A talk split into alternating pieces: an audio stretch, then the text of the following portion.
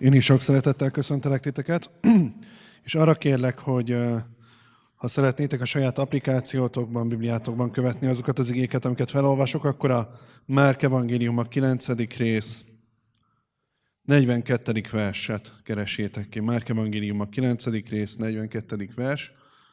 Megvárom, még a gyerekek elvonulnak, mert erős kezdés lesz ez ma.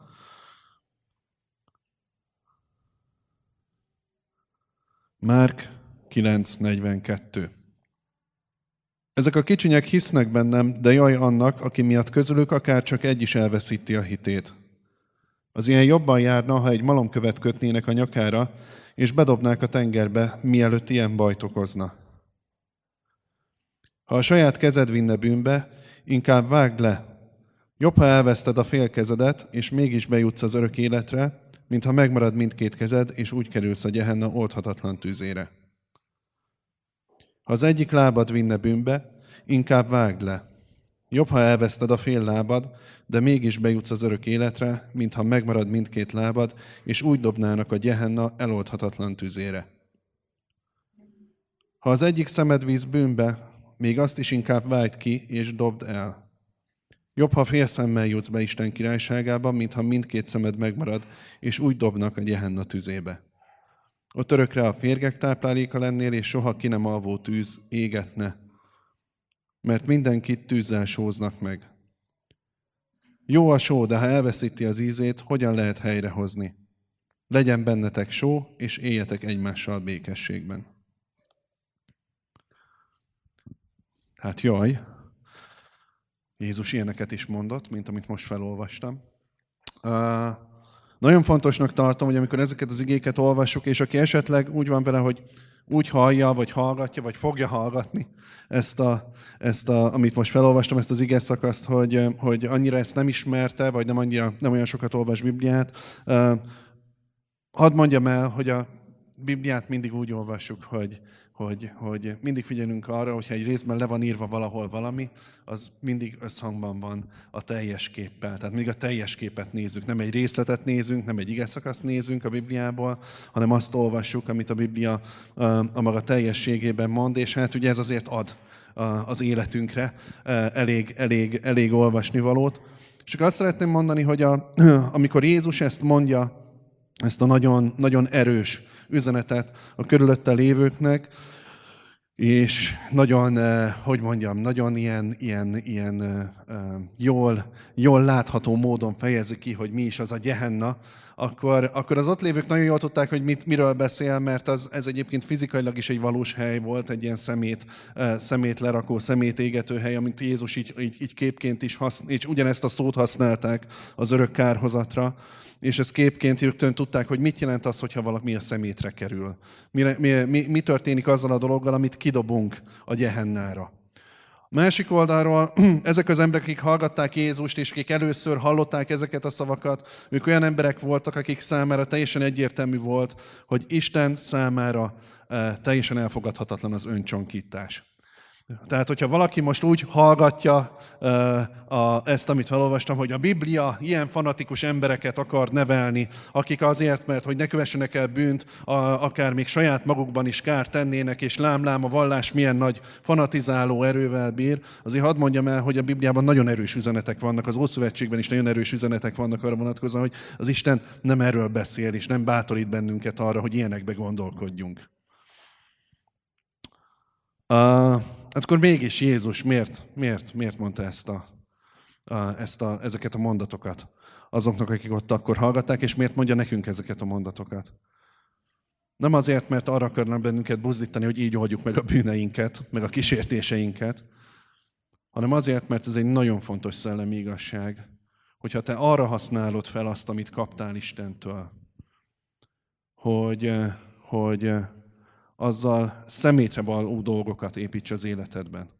Ha arra használod fel azt, amit kaptál Istentől, legyen ez a kezed, a lábad, a szemed, a lehetőségeid, az életed, ha arra használod fel, hogy ezzel céltévesztett, Istent sértő, az emberi életet sértő dolgokat tegyél, akkor ez valóban igazság, hogy ez rosszabb neked, mint hogyha levágnád a saját kezedet. És ez egy nagyon furcsa gondolat az embernek, mert az ember ahhoz szokott hozzá, amikor így éljük az életünket, és átmegyünk a, a növekedési szakaszokon egészen kiskorunktól felnőtt korunkig, azért ahhoz szoktunk hozzá, és leginkább nem is kell ezt nagyon tanulni, van bennünk mindannyiunkban egy ilyen belső vágy, hogy ami nekem jól esik, ami nekem kell, amit én meg akarok csinálni, és az, ha megvan rá a képességem, akkor miért ne csinálnám meg? Ha megvan rá a képességem, miért ne venném el magamnak azt, ami nekem jól esik? Miért figyelnék arra, hogy, hogy, hogy, hogy erről valaki azt mondja, vagy erről Isten azt mondja, hogy az bűn? Miért törődnék én azzal, hogy valamit Isten bűnnek ítél, hogyha, hogyha nekem az jó? És ez a nagyon erőteljes üzenet, amit itt Jézus mond, és amit nem csak akkor mondott az ott lévőknek, hanem amit mond nekünk ma is, az az, hogy nem azért kaptad, hogy a, egy olyan életet építs fel, építs fel, ami a végén szemétre fog kerülni. Mert mindannyian meg fogunk állni Isten előtt. Mindannyian ott leszünk Jézus Krisztus előtt. Mindannyiunknak az élete megmérettetik.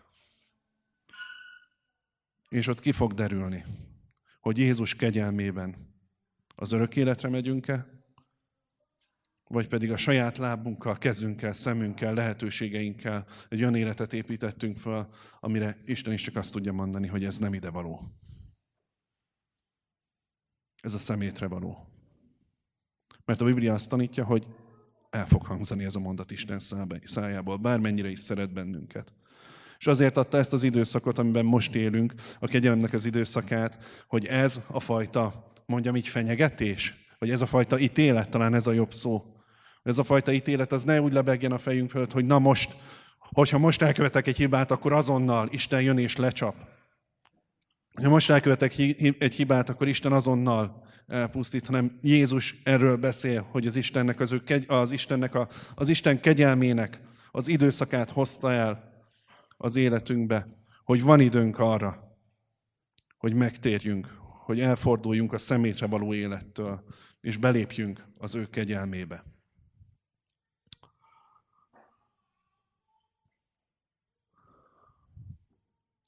Teljesen más gondolkodásmód, amikor az ember azt mondja, hogy oké, okay, én ezt felismerem. Felismerem azt, hogy az, amiről én azt gondolom, hogy építem a saját életemet, az, amiről azt gondolom, hogy ez nekem jól esik, az, amiről azt gondolom, hogy, hogy, hogy, hogy az nekem kell, az nekem jár, az nekem jut, hogy mindenre azt mondjam, hogy ezt félre tudom tolni. Nem akarok rosszabbul járni, mint hogyha levágnák a kezemet és nem, nem fogom többször elmondani, ígérem ezeket a, ezeket a szép képeket. Nem akarok rosszabbul járni, mint hogyha ezek megtörténnek velem.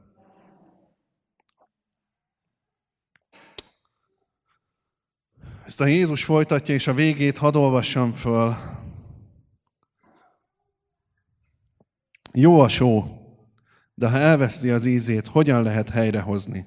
Legyen bennetek só, és éljetek egymással békességben. Legyen bennetek só, és éljetek egymással békességben. És az a jó, hogy, és ez az óriási kegyelem, hogy Jézus Krisztus nem csak a problémákra hívja fel a figyelmünket. Ez azért úgy elég, eléggé, eléggé letaglózó lenne, hogyha ugye ezzel, ezzel záródna ez az üzenet, hogy Jobb neked, ha ez és ez és ez történne, mint az, hogy ilyen, ilyen, ilyen életet élsz, hogy egyik bűnt halmozod a másikra, vagy megbotránkoztatod azokat, akik Istent keresik, és, és, és elhasalnak azon, ahogy viselkedsz. De Jézus mindig tovább megy, és mindig mondja a megoldást is. És az a megoldás az az, az hogy legyen bennetek só. És akkor mondjuk, eh, jó, köszönjük szépen. Ez mit jelent? Ez egészen pontosan. És olyan jó, hogy a, nem kell azon agyalnunk. Egyébként az is egy nagyon érdekes kísérlet lenne, vagy gondolat kísérlet, hogy mire is jó a só a gyakorlati életben. Rengeteg klassz üzenetet ki lehetne ebből hozni, de most, most én ebbe, ebbe az utcába nem, nem mennék be. Viszont a Biblia az egyértelműen kijelenti, hogy, a, hogy, a, hogy mi a, a sónak a szellemi, a szellemi tartalma, a szellemi jelentése. Van több ószövetségi igevers, én ebből most egyet szeretnék felolvasni. 3 Mózes 2, tehát Mózes harmadik könyve, második rész.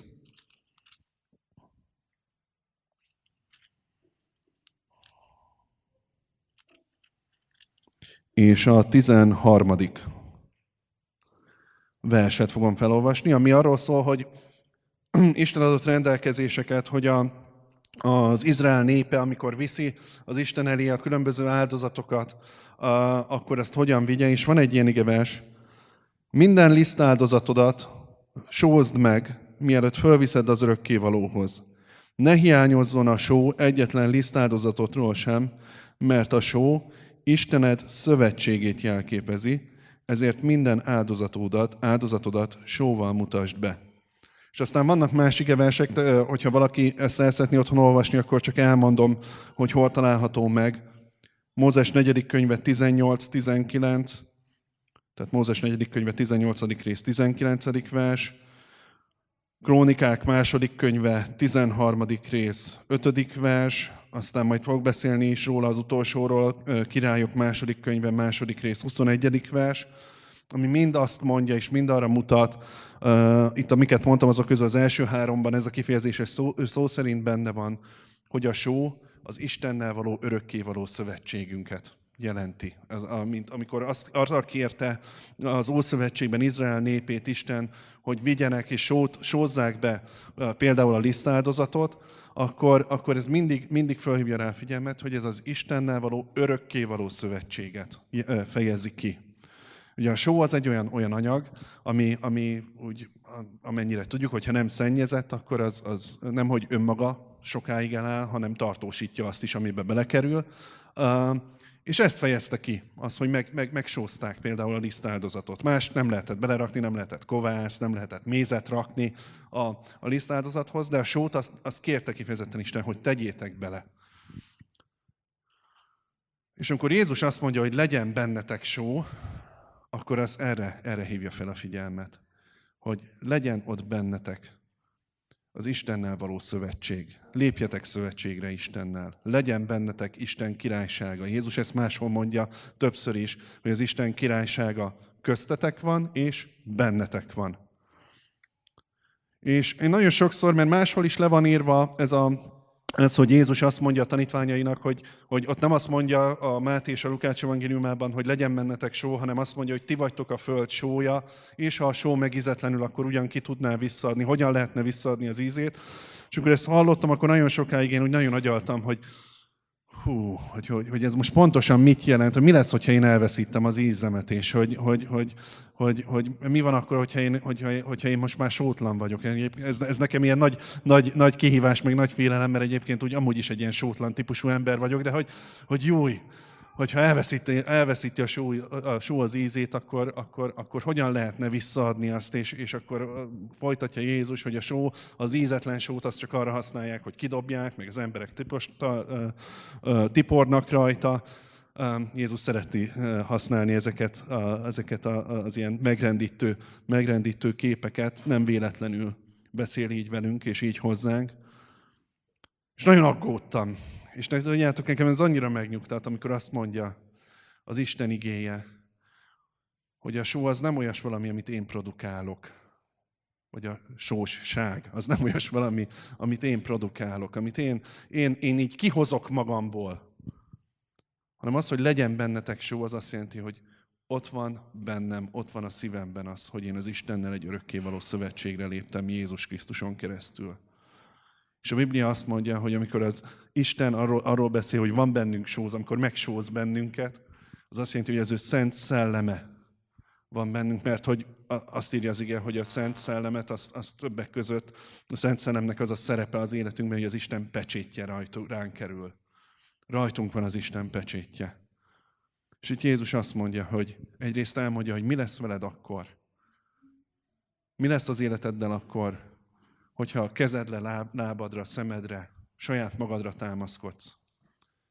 És odarakja a lehetőséget, hogy de van lehetőséged arra, hogy ne a saját erődre támaszkodjál, ne a saját elképzelésedre támaszkodjál, hanem az Istenre, az Istennel kötött szövetségedre, és ezen a szövetségen keresztül, amit kaptál Szent Szellemet a szívedbe, arra támaszkodjál.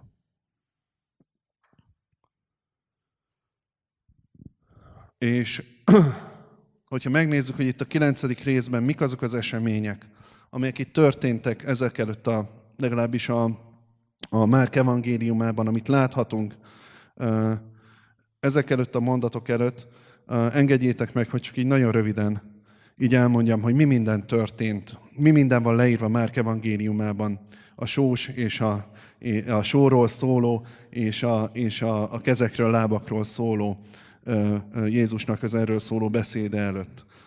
Hát történik az, Márk evangélium a 9. részének az elején, hogy Jézus felmegy a hegyre, egy magas hegyre, elviszi magával a tanítványoknak a legbelsőbb körét, Pétert, Jakabot és, Jakabot és János fölviszi magával a hegyre, ott vannak ők négyen, aztán Jézus a tanítványai, a három tanítvány szemelátára elváltozik, óriási dicsőség kezd el rajta ragyogni, megjelenik Illés és Mózes, tanítványok szemében is a két legnagyobb ember, két legnagyobb proféta, aki csak itt megjelenhet Jézus mellett meg is rémülnek, meg próbálnak is kitalálni az egész helyzetre valamit, hogy itt vannak ebben az óriási dicsőségben, amit még nem láttak. Jézus ott ragyog előttük, beszélget Mózessel és Illéssel, felfoghatatlan, hogy akiről csak olvastak, meg hallottak a hatalmas profétákról, Jézus Krisztus, vagy Jézus a Mester ott beszélget velük. És a nagy rémületben, meg a nagy, nagy, nagy megilletődöttségben azért Péternek van egy ötlete, Igazán nem is tudja, hogy mit mondjon ebben a helyzetben, de azért egy megoldási javaslata van, hogy konzerváljuk ezt a helyzetet valahogy. Hogy itt van ez a nagy dicsőség, végre történik valami, amit mindenkinek látnia kell, vagy ha a többiek nem is látják, de legalábbis nekünk jó. Csináljunk itt sátrakat, és maradjunk még együtt, így, így Mózes, Illés, meg Istennek a dicsősége. Építsünk erre föl egy ilyen, egy ilyen kis, nem is tudom csinált, egy ilyen kis helyi, helyi, helyi kis sátortábort ahol az Isten dicsősége ott van. Próbál valamit kezdeni ezzel a helyzettel, hogy azt mondja, én már ismerem Jézust, már a tanítványa vagyok, mert az ő követője vagyok, és annyira az ő tanítványa vagyok itt a Jakabban, meg a Jánossal együtt, hogy én még az Jézusnak a dicsőségét is átélhetem. Látok olyat, átélek olyat, amit a többiek nem. Tartsuk ezt meg. Mindig ebbe akarok lenni. Mindig itt akarok maradni, ebben a dicsőségben. És amíg, ahogy megfogalmazza ezt a mondatot, jön egy felhő, felhő jelenik meg fölöttük, minnyájukat beborítja, a felhőből pedig egy hang, egy hang hallatszik. Ő az én szeretett fiam, őt hallgassátok, és engedelmeskedjetek neki. Mire a három tanítvány körülnézett, már senki más nem láttak, egyedül csak Jézust. Uh, higgyétek el, hogy én is nagyon vágyom arra, hogy ilyen, hát jó lenne azért ilyen élményeket átélni nagyon sokat, hogy Isten dicsősége ugye elborít bennünket, hogy, hogy, hogy olyan dolgokat látunk, amiket, amiket, amiket úgy emberi szem nem nagyon látott. Ilyen ter, ez Isten természet fölötti jelenléte, hogy elborít. Nagyon jók az ilyen élmények, amikor az Isten jelenléte, hogy megérinti az embert, elborítja az embert.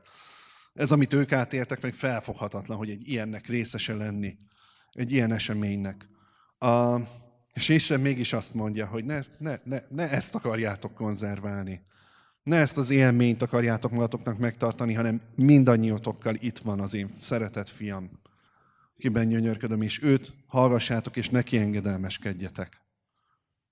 És hadd kérdezzem meg magunktól, és saját magamnak is felteszem elsősorban ezt a kérdést hogy mi motivál leginkább. Az, hogy mit élhetek át Jézussal, mit élhetek át az Isten jelenlétében, mit tudok felmutatni élményként, vagy bizonyságként az életemben, vagy az motivál, hogy mindannyiunknak azt mondja Isten, hogy itt van veletek az én szeretett fiam. Őt hallgassátok, és neki engedelmeskedjetek. Isten, az Atya, a Jézusnak való, a Jézus szavára való odafigyelést, hallgatást és neki való engedelmességet fölé emeli minden fantasztikus, csodálatos szellemi élménynek. Nem értéktelenedik el ettől az, hogy vannak ilyen, van, van, van lehetőségünk ilyen, ilyen Istennek a jelenlétét átélni.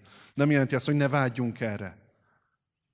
De azt mondja Isten, hogy a legfontosabb az, hogy Jézus beszél hozzád, szól hozzád. Itt a Felicián, amit mondtál a belső szobáról, az is erről szólt, hogy Jézus szól hozzánk, Hogyha te odafigyelsz, akkor hallani fogod, hogy beszél hozzád, és ha engedelmeskedsz neki, akkor az egy jóval magasabb szintű, szintje a kapcsolattal való, az Istennel való kapcsolatodnak, mint a különböző bármilyen erős élménynek az átélése. Ez számomra egy nagyon felszabadító dolog, egy nagyon örömteli dolog. És még egyszer mondom, vágyom a többire is. Tehát, hogyha az Isten megadja ezeket a, a dolgokat, a bizonyságokat, a csodákat, az ő jelenlétét, hát persze, hogy vágyunk rá, és persze, hogy az a jó, hogy, hogy ezt szeretnénk. De e fölött van az, hogy Jézusnak konkrét célja, terve van az életünkkel, konkrét üzenete van hozzánk, hogy ezt meghallhatjuk, és engedelmeskedhetünk neki. Aztán engedjetek meg még egy eseményt, ami, ami megelőzte a sóról való beszédet. Jönnek le a hegyről a Péter, Jakab, János és Jézus, mikor, és így szól a 14. verstől, amikor visszatértek a többi tanítványhoz, azokat éppen nagy sokaság vette körül, és törvénytanítók vitatkoztak velük. Amint az emberek meglátták Jézust, elcsodálkoztak és odafutottak, hogy köszöntsék. Megkérdezi tőlük, hogy miről vitatkoznak. Elmondják, hogy eh, jön egy, eh, itt van egy apa és egy fia, illetve maga az apa válaszol a tömegből Jézusnak, hogy Mester, elhoztam a fiamat hozzád, egy olyan szellem lakik benne, aki megnémítja, valahányszor ez a szellem megragadja, a fiam a földre zuhan, habzik a szája, fogát csikorgatja, és megmerevedik. Kértem a tanítványaidat, hogy űzzék ki belőle a gonosz szellemet, de nem voltak képesek rá. Jézus válaszol, milyen hitetlen is romlott ez a nemzedék, meddig kell, meddig kell még veletek maradnom, meddig szenvedjelek el még titeket. Hozzátok ide azt a fiút, mondta Jézus. Oda vitték, és amikor a gonosz szellem meglátta Jézust, megrázta a fiút, aki összeesett, és habzó szájjal fetrengett a földön. Jézus megkérdezte a fiú apját, mennyi ideje van a fiad ebben az állapotban? Az apa ezt felelte, már gyermekkora óta, ez a szellem a fiamat sokszor belehajszolt a tűzbe, vízbe, hogy megölje. De könyörgök, ha tudsz valamit tenni, szállj meg bennünket és segíts. Jézus így válaszolt. Azt mondod, ha tudsz valamit tenni. Minden lehetséges annak, aki hisz. A fiú apja sírva felkiáltott, igen, hiszek, de segíts, hogy ne maradj bennem semmi kételkedés. Amikor Jézus látta, hogy egyre nagyobb tömeg verődik össze körülötte, keményen ráparancsolt a gonosz szellemre, te süketséget és némaságot okozó gonosz szellem, parancsolom, hogy menj ki ebből a fiúból, és többé soha ne térj vissza. A gonosz szellem hangosan kiáltozott, megrángatta a fiút, majd kiment belőle. A fiú úgy feküdt a földön, mintha meghalt volna, olyannyira, hogy többen halottnak is vélték. Jézus megfogta a kezét, és talpra állította. Ezután Jézus bement egy házba, amikor maguk között, ö, bement egy házba. Amikor maguk között voltak, a tanítványai megkérdezték tőle, Miért nem volt erőnk kiűzni ezt a gonosz szellemet? Ő így válaszolt. Ez a fajta semmi mással nem űzhető ki, csak imádkozással és bőjtöléssel.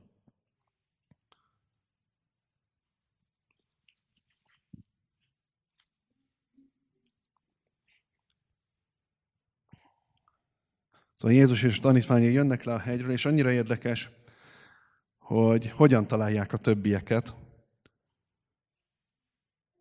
nagy sokaság van ott, és a törvénytanítók éppen vitatkoztak a tanítványokkal. És akkor Jézus oda megy, és megkérdezi tőlük, hogy miről vitatkoztak, akkor nem a törvénytanítók és nem a tanítványok válaszolnak, hanem egy ember a tömegből. Ő nincs ott a vitatkozók között. Bent van egy ember a tömegből, ott van a sokaságban. És annyira megdöbbentő, hogy az egész vita, nem tudjuk, hogy miről szólt pontosan a vita. Sejtéseink lehetnek, így a többi vitából kiindulva. Nem tudjuk, hogy pontosan miről szólt ez a vita. De egyet tudunk, hogy a vitát az indította el, hogy jött egy apa a fiával, akinek segítségre volt szüksége. Akinek gyógyulásra volt szüksége. Azt akarta, hogy a fiát valaki megszabadítsa. És tanítványok segíteni akartak, de nem sikerült a segítség. És annyira döbbenetes, hogy hova vezet ez a kudarc.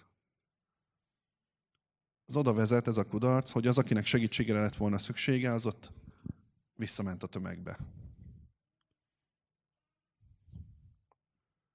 Nem őr vele beszélgetnek, hanem jönnek a törvénytanítók, és elkezdenek vitatkozni. És nem tudom pontosan, nem tudhatjuk, hogy miről vitatkoztak. Elképzelhető, hogy módszertani fejtegetéseket hallhattak ott. A törvénytanítók szerettek ilyeneket föltenni, hogy milyen hatalommal cselekszitek ezt, ki hatalmazott fel titeket, honnan tudjátok, hogy ezt így kell csinálni, nem így kellett volna csinálni, hanem másképpen. Nem akarok messzire menni, tényleg nem tudom, hogy így történt-e. De el tudom képzelni. És a Jézusnak a tanítványai belemennek a módszertani vitába. Olyan szinten, hogy nem azzal foglalkoznak, akinek segítségre van szüksége, az ott van valamilyen járulékos veszteségként, biztos, hogy nem szándékosan így gondolkoztak róla a tanítványok, de ugye elfelejtődött. Ott maradtak a tömegben az apa és a fia is, már a törvénytanítókkal való vita. Az Isten dolgairól való vitatkozás.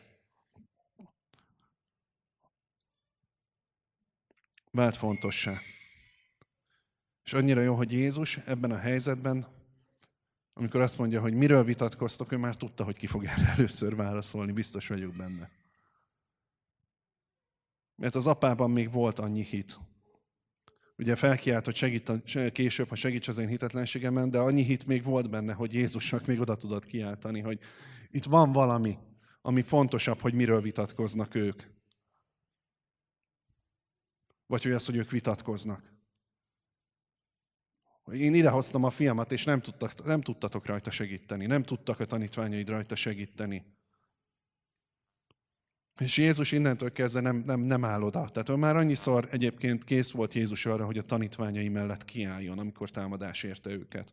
Kész volt arra, hogy a tanítványai, tanítványai mellé vagy elé odaálljon, amikor jöttek a farizeusok és törvénytanítók, és megpróbáltak őket, őket ilyen karaktergyilkosságokkal betámadni.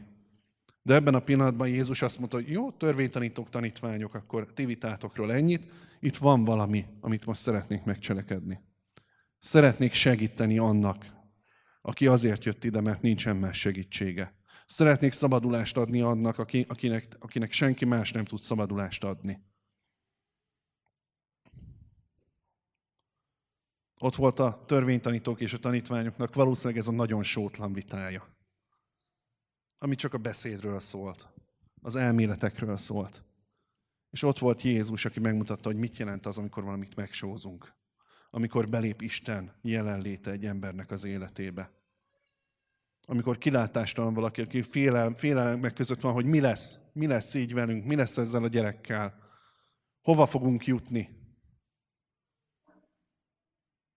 Akkor Jézus oda megy amellé, aki egy ilyen helyzetben van. Engedjétek még meg nekem, Egyrészt, hogy lenémítsam a telefonomat. Ez sikerült felvennem. Bocsánat. Uh,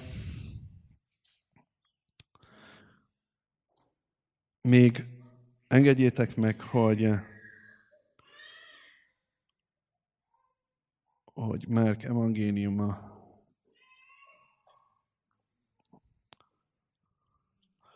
Máté evangéliuma, bocsánat, Máté evangéliuma 5. részét kikeressem. Máté nagyon tudatosan szerkesztette össze a Szent Szellem Mátén keresztül, nagyon tudatosan rendezte el, hogy milyen sorrendben legyenek Jézus tanításai, és ott is benne van Máté evangéliuma 5. rész 13. versében, hogy ti olyanok vagytok az emberek között, mint a só, de ha só elveszíti az ízét, hogyan lehetne azt helyreállítani? És tudjátok, hogy mi előzi meg ezt a részt? A boldog mondások. És boldog mondásokból tudom, hogy ismerjük, de hadd olvassam fel. Milyen boldogok és áldottak, akik felismerik, hogy szükségük van Istenre, mert övék Isten királysága. Milyen boldogok és áldottak, akik most gyászolnak és sírnak, mert Isten majd megvigasztalja őket. Milyen boldogok és áldottak a szelidek és alázatosak, mert ők fogják örökölni a földet. Milyen boldogok és áldottak, akik éheznek és szomjaznak az igazságosságra, mert Isten megadja nekik, amire vágynak. Milyen boldogok és áldottak, akik irgalmasan bánnak másokkal, mert Isten is irgalmasan bánik velük. Milyen boldogok és áldottak a tiszta szívűek, mert ők meglátják az Istent. Milyen boldogok és áldottak, akik békességet teremtenek, mert őket Isten gyermekeinek nevezik. Milyen boldogok és áldottak, akiket azért üldöznek, mert igazságosak, övék Isten királysága. És aztán még folytatódik egy ilyen hosszabb mondatta a, a boldog mondásoknak a, a sora.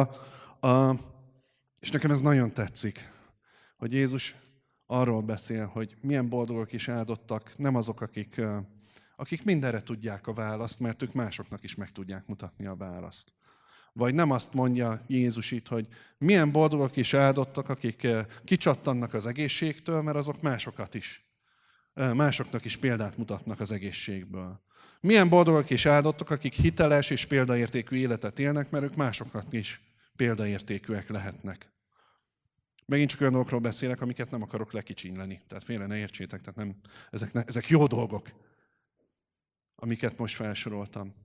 De Jézus mégsem ezeket hangsúlyozza itt ki, hanem milyen boldogok és áldottak, akik sírnak, akik békességre törekszenek, akik szelidek, akik, akik, akik éheznek és szomjaznak, az igazság szeretők, vagy az igazsággal a vágyók. És erre a válasz az, hogy Isten belép az életükbe. Az Isten királysága megtalálja őket. Arra szeretném így buzdítani magunkat, hogy hagyjuk, hogy Isten megsózzon minket. Ha só elveszíti az ízét, semmi nem adja azt vissza. Ha én magam akarom megsózni, magam akarok olyan életet élni, amire Isten azt mondja, hogy ez olyan, ez olyan jól megsózott étel, olyan, olyan, olyan, olyan ízletes, tetszik, ez az áldozat, ez az élet, ez az, ez az élet amit, amit, amit tanítványomként élsz.